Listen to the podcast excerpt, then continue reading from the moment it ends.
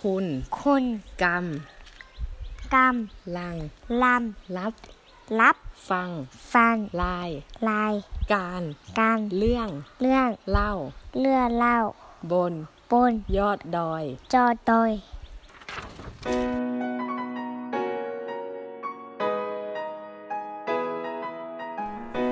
สวัสดีท่านผู้ฟังทาง Infinity Podcast นะครับ ขอต้อนรับเข้าสู่รายการ เรื่องเล่าบนยอดดอยนะครับ episode นี้ก็อยู่กับฟอร์มอีกเช่นเดิมนะครับ ต่อจาก episode ที่ผ่านมานะครับ ซึ่งฟอร์มได้เล่าถึงวันแรกของการได้ไปเป็นครูอาสาใช่ไหมครับ หรือว่าวันแรกของการได้พบเจอกับเด็กๆนะครับ ส่วน episode นี้ฟอร์มก็จะมาเล่าถึงการเตรียมการสอนของฟอร์มนะครับว่าฟอร์มต้องเตรียมสอนอะไรบ้างนะฮะแล้วก็มีวิชาอะไรบ้างที่เด็กๆ ต้องเรียนนะครับ สิ่งแรกเลยนะฮะซึ่งฟอร์มต้องปรับแล้วก็ต้องทำความเข้าใจนะครับก็คืออเด็กๆเรียนอะไรมาก่อนหน้านี้ใช่ไหมครับสิ่งที่เกิดขึ้นก็คือว่านะฮะเด็กๆป .5 ที่ฟอร์มกำลังจะมาสอนพวกเขาเนี่ยฮะหรือว่ากำลังจะมาดูแลพวกเขาตลอดหนึ่งเทอมนี้นะครับเทอมที่ผ่านมานะฮะคือเทอมหนึ่งนะครับเด็กเหล่านี้ไม่มีคุณครูประจำชั้นนะครับเพราะว่าโรงเรียนขาดครูประจำชั้นนะฮะเพราะฉะนั้น เด็กๆนะครับฟอก็ถามคุณครูที่อยู่ที่นั่นนะครับว่าเออเด็กๆเเขาเรียนอย่างไรนะฮะคือไม่มีครูประจำชั้นแล้วเขาเรียนเรียนเรียนอะไรบ้างอะไรประมาณนี้นะครับฟอมก็ได้รู้นะครับว่าเด็กๆก็ใช้ DLTV นะฮะก็คืออการศึกษาทางไกลใช่ไหมครับ ซึ่งเป็นอของวังไกลกังวลใช่ไหมครับเขาก็จะมีคุณครูสอนแล้วเด็กๆก็ดูในทีวี แล้วก็จดใส่สมุดนะครับ เสร็จแล้วก็ จะเอามาให้คุณครูนะครับที่ประจำชั้นอยู่ชั้นป .6 นะฮะก็เซ็นไปนะครับว่าเออวันนี้เด็กเด็กได้เรียนเรื่องนี้แล้วก็ทำแล้วอะไรประมาณนี้นะครับเพราะฉะนั้นเด็กๆก็จะไม่ได้มีคุณครูประจำชั้นนะครับฟอร์มก็ถามต่อไปว่าถ้าฟอร์มมาเป็นครูประจำชั้นอยู่ที่นี่แล้วฟอร์มต้องสอนวิชาอะไรบ้างนะฮะสิ่งที่ได้รับกลับมานะครับก็คือการเป็นครูประจำชั้น ของนักเรียนบนดอยนะฮะซึ่งมีครูน้อยเนี่ยฮะถ้าเราเป็นครูประจำชั้นนะครับบริบทของโรงเรียนฟอร์มก็คือฟอร์มเป็นครูประจำชั้น ซึ่งฟอร์มต้องสอนทุกวิชานะครับ ก็คือ 8 กลุ่มสาระนะครับฟอร์มต้องสอนหมดเลยนะครับ ไม่ว่าจะเป็นสุขศึกษา การงานอาชีพ ภาระศึกษานะครับ หรือแม้กระทั่งวิชาภาษาไทยนะฮะซึ่งฟอร์มต้องสอนหมดเลยนะครับซึ่งอันเนี้ยเป็นสิ่งที่ฟอร์มไม่เคยสอนเลยนะครับ วิชาสุขศึกษาหรือว่าภาษาไทยนะฮะแต่ถ้าเป็นคณิตกับวิทยาศาสตร์ที่อันนี้ไม่มีปัญหาอยู่แล้วนะครับ แต่เวลามาเป็นวิชาเช่นภาษาไทยนะฮะซึ่งอาพอเรามันเป็นภาษาไทยที่เด็กประถมเนี่ยฟอร์มคิดว่ามันค่อนข้างยากในการที่เราจะกลับไปทบทวนนะครับว่าอ่าเช่นกาบยานี11 เขียนยังไงอะไรเงี้ยนะครับ หรือว่าอ่ากรสี่เขียนยังไงอะไรประประมาณนี้นะฮะซึ่งหรือการอ่านบท ขยานซึ่งมันมันมันเลยช่วงเวลาเราไปเยอะแล้วอะไรประมาณนี้นะฮะซึ่งเป็นอะไรที่เราไม่รู้เลยนะฮะเราก็ต้องกลับไปเตรียมตัวนะครับว่าเราจะสอนกับยานี11 อย่างไรนะฮะทีนี้วิธีการสอนของฟอร์มก็จะเป็น active learning นะฮะซึ่งเดี๋ยวฟอร์มก็จะมาเล่าอีกทีหนึ่งนะครับว่า active learning ของฟอร์มที่เอาไปใช้กับเด็กๆ ในแต่ละวิชาเนี่ยฟอร์มได้ ใช้วิธีการอะไรบ้างนะฮะก็จะมาแชร์นะครับ เพื่อเป็นประสบการณ์สำหรับคุณครูนะฮะที่อาจจะเผลอกดเข้ามาฟังรายการนี้นะครับ หรือว่าคนที่สนใจเกี่ยวกับการศึกษานะครับ อยากรู้ว่าเฮ้ยครูอาสาคนนี้นะครับ เข้าไปแล้วใช้กระบวนการอะไรในการสอน มีวิธีการอะไรบ้างในการสอนนะครับฟองก็จะมาค่อยๆเล่านะครับในรายการนี้นะฮะทีนี้นะฮะก็กลับมาถึงว่าเอ้ยฟอร์มต้องสอน ทุกวิชาเลยใช่ไหมครับ แล้วฟอร์มจะหาความรู้จากไหนที่มาสอนเด็กๆนะครับ สิ่งที่ฟอร์มได้เรียนรู้ใหม่เลยนะฮะก็คือว่าฟอร์มได้รู้จักกับ DLTV นะฮะคือสมัยก่อนเนี่ยก็รู้จักอยู่แล้วว่ามันมีการเรียนทางไกลใช่ไหมครับ แต่ว่าเราก็อยู่ไกลมากๆ เราอยู่ห่างมากๆ จากการเรียนทางไกลนะครับ เพราะว่าฟอร์มก็ไม่ได้อยู่ในโรงเรียนที่ห่างไกลขนาด ที่ที่ฟองกำลังไปเป็นครูอาสาอยู่ใช่ไหมฮะเพราะฉะนั้นเราก็แค่รู้จักนะครับว่าเฮ้ยมันมีการศึกษา มันมีการเรียนทางไกลด้วยนะครับ แล้วก็ด้วยความด้วยความที่อยู่หัวหินนะฮะแล้วก็ฟอร์มเนี่ยเป็นคนจังหวัดประจวบนะครับทำให้แบบรู้ว่าเออที่วังไกลกังวลเนี่ยมันมีการสอนแบบนี้นะ แล้วเขาก็ยิงสัญญาณผ่านดาวเทียมอะไรประมาณนี้นะฮะคือเรารู้แต่ว่าเราไม่เคยคิดว่าครั้งหนึ่งหรือว่า ช่วงชีวิตหนึ่งเราจะต้องอมาใช้ข้อมูลใน DRTV นะฮะซึ่งอันนี้เปิดโลกฟอร์มมาก ๆ เลยนะครับ แล้วฟอร์มคิดว่าใน DRTV เนี่ยนะครับ มีทรัพยากรหรือว่าเป็นขุมทรัพย์ให้กับครูมาก ๆ เลยนะฮะ ฟอร์มก็ไปดูเลยครับว่าแต่ละวิชาเนี่ยครับมีเนื้อหาอะไรบ้าง แล้วก็เทอมนี้นะครับภาคเรียนที่2เนี่ยนะครับฟอร์มจะต้องสอนเรื่องอะไรบ้างนะฮะ ซึ่ง มีครบทั้ง 8 กลุ่มสาระเลยนะฮะแล้วก็มีวิชาประวัติศาสตร์เพิ่มมาด้วยนะครับ เพราะฉะนั้นฟอร์มก็จะได้เนื้อหาก็คือใน DRTV นะครับแล้วก็ตารางเรียนนะฮะของเด็กๆ ที่อยู่ในพื้นที่ห่างไกลเนี่ยไม่ใช่เป็นตารางเรียนที่คุณครูตกลงกันว่าอาจะสอนคาบนี้คาบนั้นนะครับ เพราะว่าถ้าใครเป็นครูประจำชั้นอยู่ชั้นนั้นนะฮะก็จะต้องสอนทุกวิชาถูกไหมครับ เพราะฉะนั้นจะไม่มีครูมาเวียนเปลี่ยนวิชาเหมือนกับโรงเรียนขนาดใหญ่ใช่ไหมครับ ซึ่งมีครูเยอะก็คือมีครูจบที่ตรงสายนะฮะครูวิทย์ก็ได้สอนวิชาวิทย์นะครับ ครูที่จบคณิตศาสตร์ก็ได้สอนวิชาคณิตศาสตร์ แต่การที่ เป็นครูในพื้นที่ห่างไกลนะฮะหรือว่าเป็นครูบนดอยเนี่ยครับก็ต้องสอนทุกวิชานะครับ เพราะว่าครูไม่พอนะครับ คือแม้ว่าฟอร์มจะจบวิทยาศาสตร์มานะครับ ฟอร์มก็ต้องสอนภาษาไทยได้นะครับต้องสอนสังคมได้ต้องสอนประวัติศาสตร์ได้อะไรประมาณนี้นะฮะเพราะฉะนั้นตารางเรียนนะครับของเด็กๆบนดอยนะฮะก็จะเป็นตารางเรียนที่ยึดโยงกับ DLTV ฮะ อันนี้ก็ค่อนข้างทันยุคทันสมัยมากๆเลยนะครับ กับยุคโควิด -19 นะฟอร์มคิดฟอร์มคิดว่าโรงเรียนที่อยู่ในพื้นที่ห่างไกลเนี่ยนะครับ ค่อนข้างที่จะไม่ต้องปรับตัวอะไรเยอะเลยนะฮะคืออาจจะปรับตัวแหละครับ แต่ว่าอาจจะไม่ได้ปรับตัวเยอะเท่าเด็กที่อยู่ในเมืองหรือว่าเด็กที่อยู่ในชนบท แต่ว่าเป็นโรงเรียนขนาดใหญ่ ซึ่งมีเด็กแบบ 500 อัพอะไรประมาณนี้นะฮะ แต่สำหรับโรงเรียนบ้านหวานโนเนี่ยนะครับ มีเด็กแค่ 53 คนนะฮะป .5 มี 8 คนอะไรอย่างเงี้ยฮะปอก็คิดว่า การปรับตัวของโรงเรียนที่อยู่บนดอย น่าจะปรับตัวได้ง่ายกว่าในช่วงภาวะวิกฤตโควิดแบบนี้นะครับ แล้วก็ด้วยการที่เขาใช้ DLTV มาตลอดนะฮะ แล้วก็เด็กๆก็คุ้นเคยกับ DLTV การที่กระทรวงศึกษาเนี่ยให้ คุณครูปรับเปลี่ยนมาใช้ DLTV เนี่ยก็อาจจะสะดวกขึ้นแล้วก็อาจจะง่ายขึ้นนะคืออาจจะง่ายขึ้นสำหรับครูที่อยู่ในพื้นที่ห่างไกลก็คือครูที่อยู่บนดอยนะครับ เพราะฉะนั้นเด็กๆนะฮะก็จะมีตารางเรียนตาม DLTV เลยนะครับ ซึ่งเวลาฟอร์มสอนนะฮะแต่ละคาบเนี่ยฟอร์มก็จะดูตาม DRTV นะครับ อันนี้คือเป็นช่วงแรก ๆของการสอนนะฮะก็คือ ฟอร์มก็จะดูเลยว่าคาบนี้ต้องเรียนอะไรนะครับคาบนี้ต้องเรียนอะไรนะฮะแล้วก็ฟอร์มก็จะเตรียมเนื้อหาการสอน เพื่อมาสอนเด็กๆทั้ง 8 คนนะครับว่าคาบนี้วันนี้ใน DRTV เขาต้องสอนเรื่องอะไรนะครับ ฟอร์มก็ไปหยิบหัวข้อมานะครับไปหยิบตัวใบงานมานะฮะต้องอธิบายที่หนึ่งนะครับว่าใน DRTV นะครับเขาจะมีวิดีโอให้เราดูนะฮะแล้วก็มีเอกสารนะครับในการดึง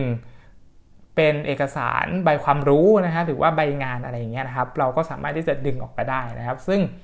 ฟอร์มก็ไม่ได้ดูวิดีโอเลยนะครับ ฟอร์มแค่ไปดูว่าหัวข้อที่ฟอร์มต้องสอนนะครับ คือเรื่องอะไรแล้วก็ใบงานใบความรู้เนี่ยมีอะไรบ้างนะครับ ฟอร์มก็ดึงแค่ส่วนนั้นมานะฮะทีนี้หลังจากนั้นฟอร์มก็ไปหาข้อมูลว่าเฮ้ยเรื่องนี้เด็กประถม 5 ต้องรู้เรื่องอะไรนะ แล้วก็ เราจะออกแบบการเรียนรู้ยังไง ให้เด็กสามารถที่จะทำไปงานใน DLTV ได้ โดยที่เขาไม่ต้องดู DLTV แต่เขามาเรียนกับเราอะไรประมาณนี้นะครับ ซึ่งอันเนี้ยเป็นสิ่งที่ฟอร์มทำทุกคาบเลยนะฮะ ก็คือเนื้อหาที่ฟอร์มสอนก็จะเป็นเนื้อหาใน DLTV นะครับ เพราะฉะนั้นมันก็จะตรงตามหลักสูตรที่เด็กๆต้องเรียนเลยนะฮะ ตอนแรกเนี่ยฟอร์มก็ ไม่รู้นะครับ วันนี้ต้องขอบคุณคุณครูมากนะฮะที่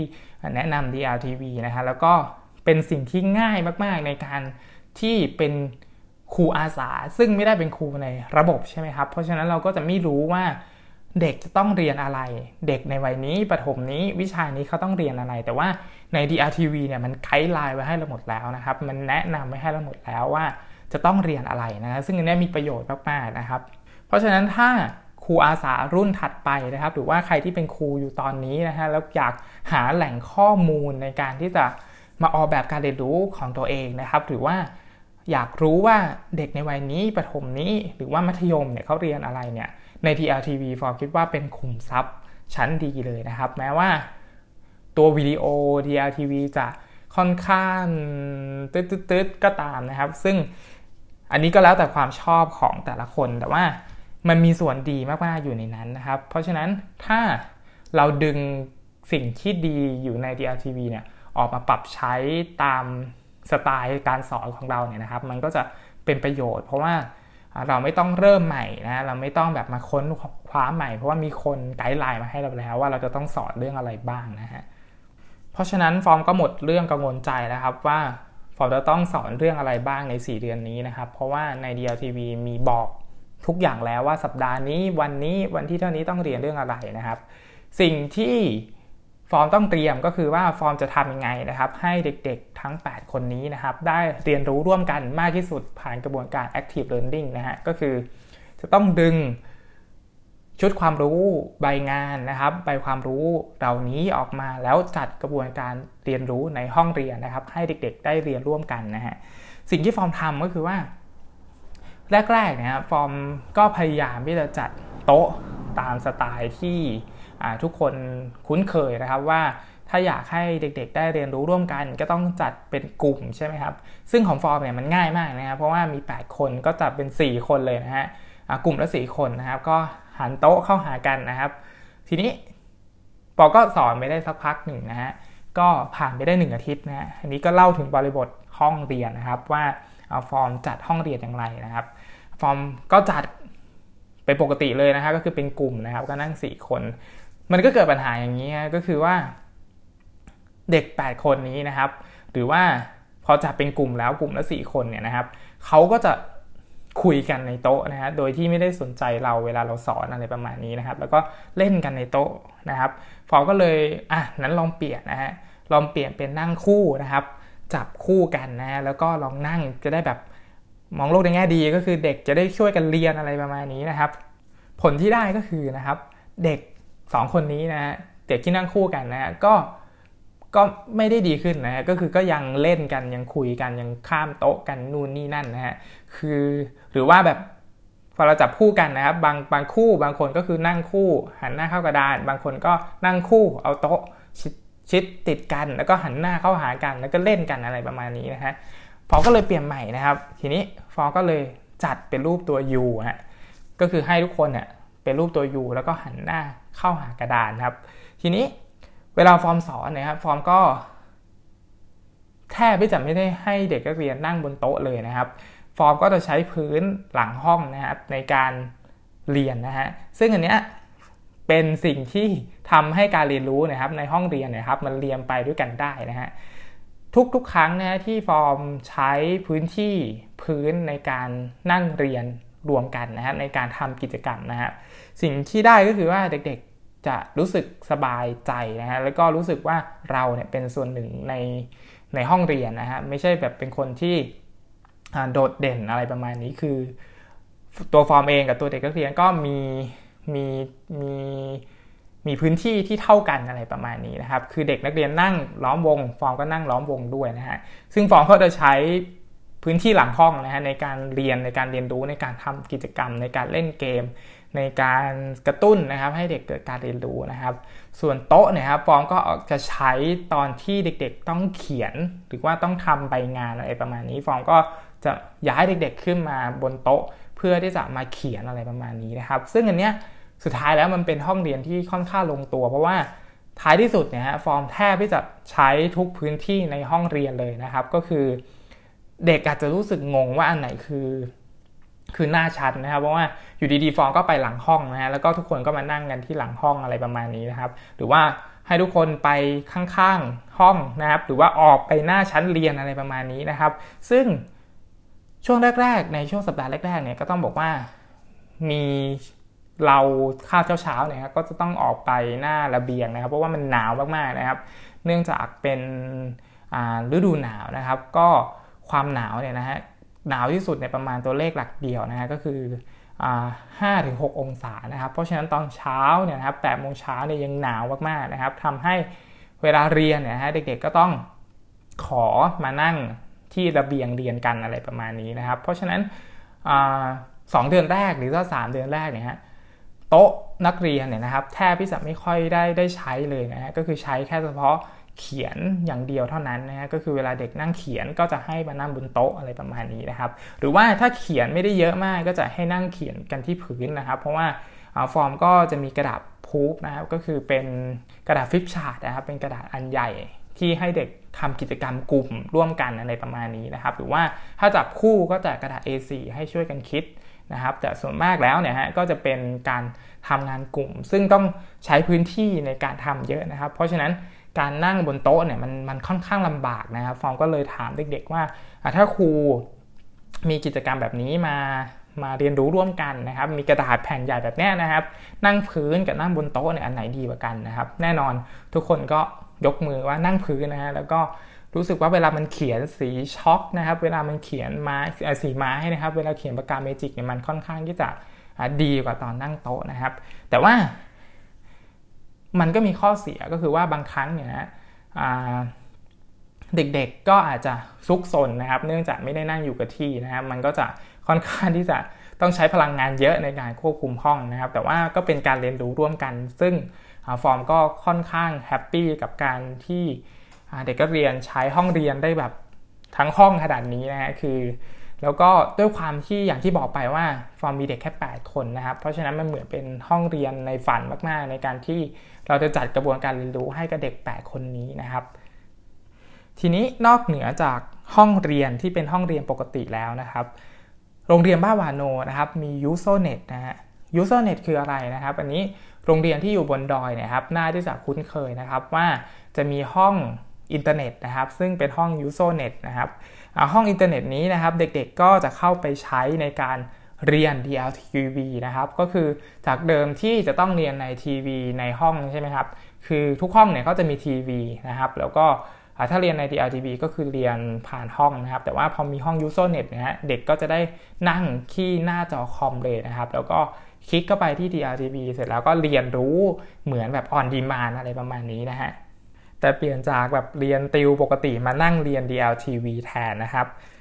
ห้อง UserNet ยังมีความสำคัญอีกอย่างหนึ่งก็คือว่า อย่างน้อยๆเนี่ยฮะมันจะมีวิชาซึ่งเป็นวิชาใหม่นะครับ เป็นวิชาที่ฟอร์มเพิ่งรู้เหมือนกันนะครับ ว่าเด็กๆจะต้องเด็กประถมต้องเรียนนะฮะก็คือวิชาวิทยาการคำนวณนะฮะซึ่งเป็นวิชาที่เด็กป .5 นะครับที่ฟอร์มสอนนะต้องต้องเรียนนะฮะไอวิชานี้มันคือวิชาการ เรียนเขียนโค้ดอะเขียนเขียน coding นะครับ ซึ่งโอ้โห ลองนึกถึงเด็กประถมนะครับ ลองย้อนกลับไปถึงตอนที่ตัวเองเป็นเด็กประถมนะฮะแล้วต้องมาเรียน coding นะครับ แต่ว่า coding ของเขาเนี่ยมันเป็น coding ที่เป็นเกมนะฮะแล้วก็เข้าไปในโปรแกรม code.org นะครับแล้วมันก็จะเหมือนให้เราแบบคลิกว่าไปทางซ้ายไปทางขวา แล้วมันก็จะลันแล้วตัวกระตูมันก็กระโดดดึกดึกดึกดึกไปอะไรประมาณนี้นะครับ ซึ่งเด็กก็ได้จะได้ได้เรียนรู้คาบเรียนนี้ด้วยนะครับ ซึ่งอันนี้ทันสมัยมากๆนะครับสำหรับเด็กยุคใหม่นะครับคือต้องเรียนโค้ดอะไรพวกนี้นะครับ สมัยฟอร์มก็ไม่มีนะไม่ต้องเรียนโค้ดอะไรประมาณนี้นะฮะสมัยฟอร์มเด็กประถมนี่ก็เล่นอะไรกันครับ เล่นมาเก็บนะครับ กระโดดยางใช่ไหมฮะแต่ว่าเด็กสมัยนี้ก็ต้องเรียนโค้ดนะครับ ต้องมานั่งคลิกหมุนนะครับ ไปทางซ้ายไปทางข วานะครับ ขึ้นลงกระโดดอะไรประมาณนี้นะแล้วก็กดลันนะครับ อันนี้เป็นเป็นสิ่งที่เด็กๆจะต้องเรียนนะครับ แล้วก็ตัวฟอร์มก็ต้องต้องเรียนไปกับเด็ก ๆ ด้วยนะครับ ว่าเฮ้ยเขากำลังเรียนผ่านไปด่านไหนแล้วนะครับ เพราะว่าบางทีเด็ก ๆ ก็เด็กบนดอยนะครับบางทีเขาก็ไม่รู้ว่าจะคลิกคำไหนดีนะฮะแล้วก็ด้วยความที่บางทีมันก็เป็นภาษาอังกฤษนะครับฟอร์มก็ต้องช่วยคลิกช่วยทำให้เด็กๆ ผ่านด่านนี้ไปได้นะฮะ ห้อง USO Net นะครับถ้าเป็นชื่อภาษาไทยก็คือเป็นศูนย์อินเทอร์เน็ตชุมชนนะครับ เป็นของสำนักงานกสทชนะครับ อันนี้พอคิดว่ามีประโยชน์มากๆนะครับ เพราะว่าอย่างน้อยๆในเด็กก็ได้ค่านอกเหนือจากการเรียนรู้นะฮะอย่างน้อย อย่างน้อยๆเด็กก็ยังได้ใช้อินเทอร์เน็ตนะครับ ได้ดูโลกกว้างนะครับ นอกจากพื้นที่ที่สวยงามบนดอยแล้วนะครับ แต่ว่ามันก็มีข้อเสียอยู่นิดหนึ่งนะก็ก็คือว่า คือเราจะต้องจัดคาบให้เด็กเนี่ยครับไปใช้ห้อง Usonet นะครับ ซึ่งอันเนี้ย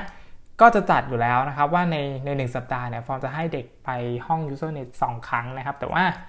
เด็กก็จะมาขอทุกครั้งทุกวันนะครับ ว่าแบบเขาอยากไป Usonet นะครับ หรือว่าถ้าวันไหนเขาไม่ได้ไปซึ่งคาบเรียนนั้นเนี่ยนะครับ เขาจะต้องไปเนี่ยฮะเขาก็จะมาขอชดเชยว่าอยากจะไปห้อง Usonet นะครับ เพราะฉะนั้น Usonet นี่เป็นเหมือนแหล่งดึงดูด เด็กๆ มากๆนะครับ เนื่องจากมันเป็นโลกอินเทอร์เน็ตใช่ไหมครับไม่มีอะไรสามารถที่จะมาต่อสู้ ไม่มีกระบวนการเรียนรู้แบบไหนนะซึ่งหรือว่าทำไม่ได้จริงๆนะฟอร์มขอยอมแพ้กับห้อง Usonet นะครับ ไม่มีแรงที่จะสู้นะฮะคือถ้าบอกให้ไป Usonet นะฮะทุกคนก็จะไปเลยนะครับ โดยเฉพาะเด็กโตนะครับ เพราะว่าเวลาเขาเขาทำงานเสร็จแล้ว อะไรแบบนี้นะฮะเขาก็จะได้แบบเข้า YouTube ไปดูสิ่งที่เขาสนใจไปดูสิ่งที่เขาชอบนะครับ ซึ่งอันเนี้ยฟอร์เข้าใจเลยนะครับ เพราะว่าถ้าฟอร์มเป็นเด็กเหมือนเขาเนี่ยครับฟอร์มก็อยากอยากเข้าไปดู YouTube เหมือนกันนะอยากเข้าไปฟังเพลงนะฮะซึ่งก็จะมีเพลงหลากหลายมากมายเลยนะฮะซึ่งเป็นเพลงที่ฟอร์มไม่เคยรู้จักมาก่อนนะครับ แต่ว่าการได้ขึ้นไปอยู่บนดอยนะครับทำให้ฟอร์มได้รู้จักเพลงเหล่านี้นะครับ ซึ่งอันนี้ก็เป็น content ที่ฟอร์มนำมาจัด เหมือนกันนะครับในรายการเรื่องเล่าบนยอดดอยนะครับ ว่าเฮ้ย